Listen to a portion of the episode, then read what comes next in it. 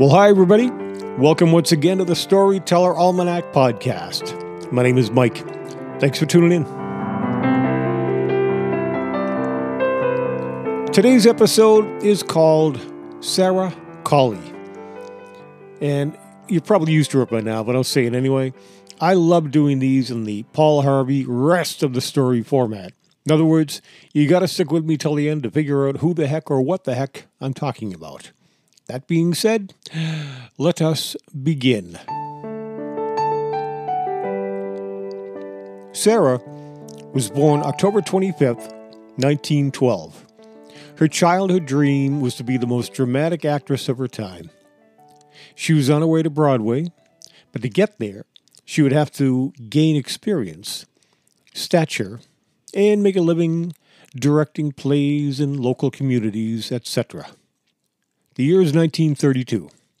Sarah's train arrives in the middle of a blinding blizzard in Coleman, Alabama. Coleman is just one more stop on Sarah's touring around directing local plays. The principal of the local high school was supposed to meet Sarah at the train. However, he figured the weather was so bad Sarah wouldn't even bother coming. It was beyond nightfall before Sarah was finally able to locate the principal. His embarrassment was compounded by the fact that there was nowhere for Sarah to stay. Then the principal remembered this old log cabin way outside town, inhabited by a wonderful country family. He figured surely they'll have a place for Sarah. Upon arrival at the cabin at the end of a long, windy, snow covered, unplowed dirt road, they walked up the steps of the log cabin. An older woman, in a faded but clean print dress, answers the door. She informs him that she has no real place for Sarah, but says one of her sons won't mind sleeping on the kitchen floor while Sarah takes his room for 10 days. Sarah begins thinking in her mind that she shouldn't have to go through this. I'm an actress and a play director, she says to herself.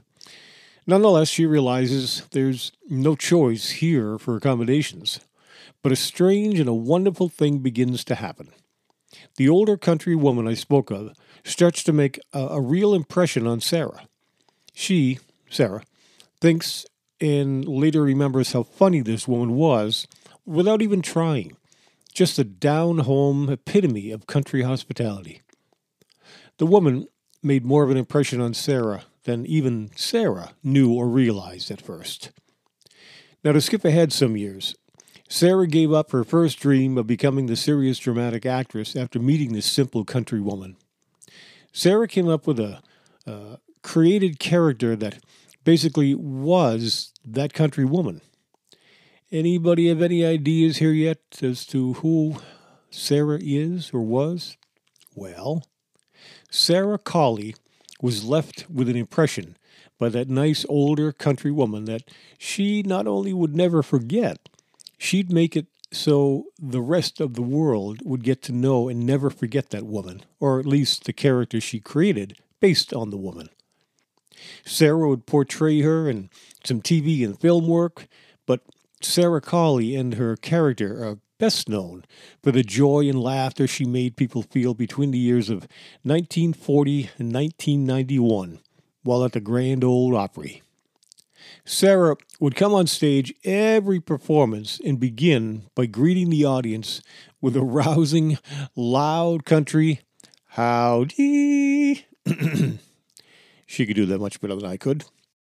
Well, if you haven't guessed it by now, Sarah Colley, better known to the rest of us as Minnie Pearl, will forever be a reminder to us all that good old fashioned country woman in the big log cabin in a generous country hospitality.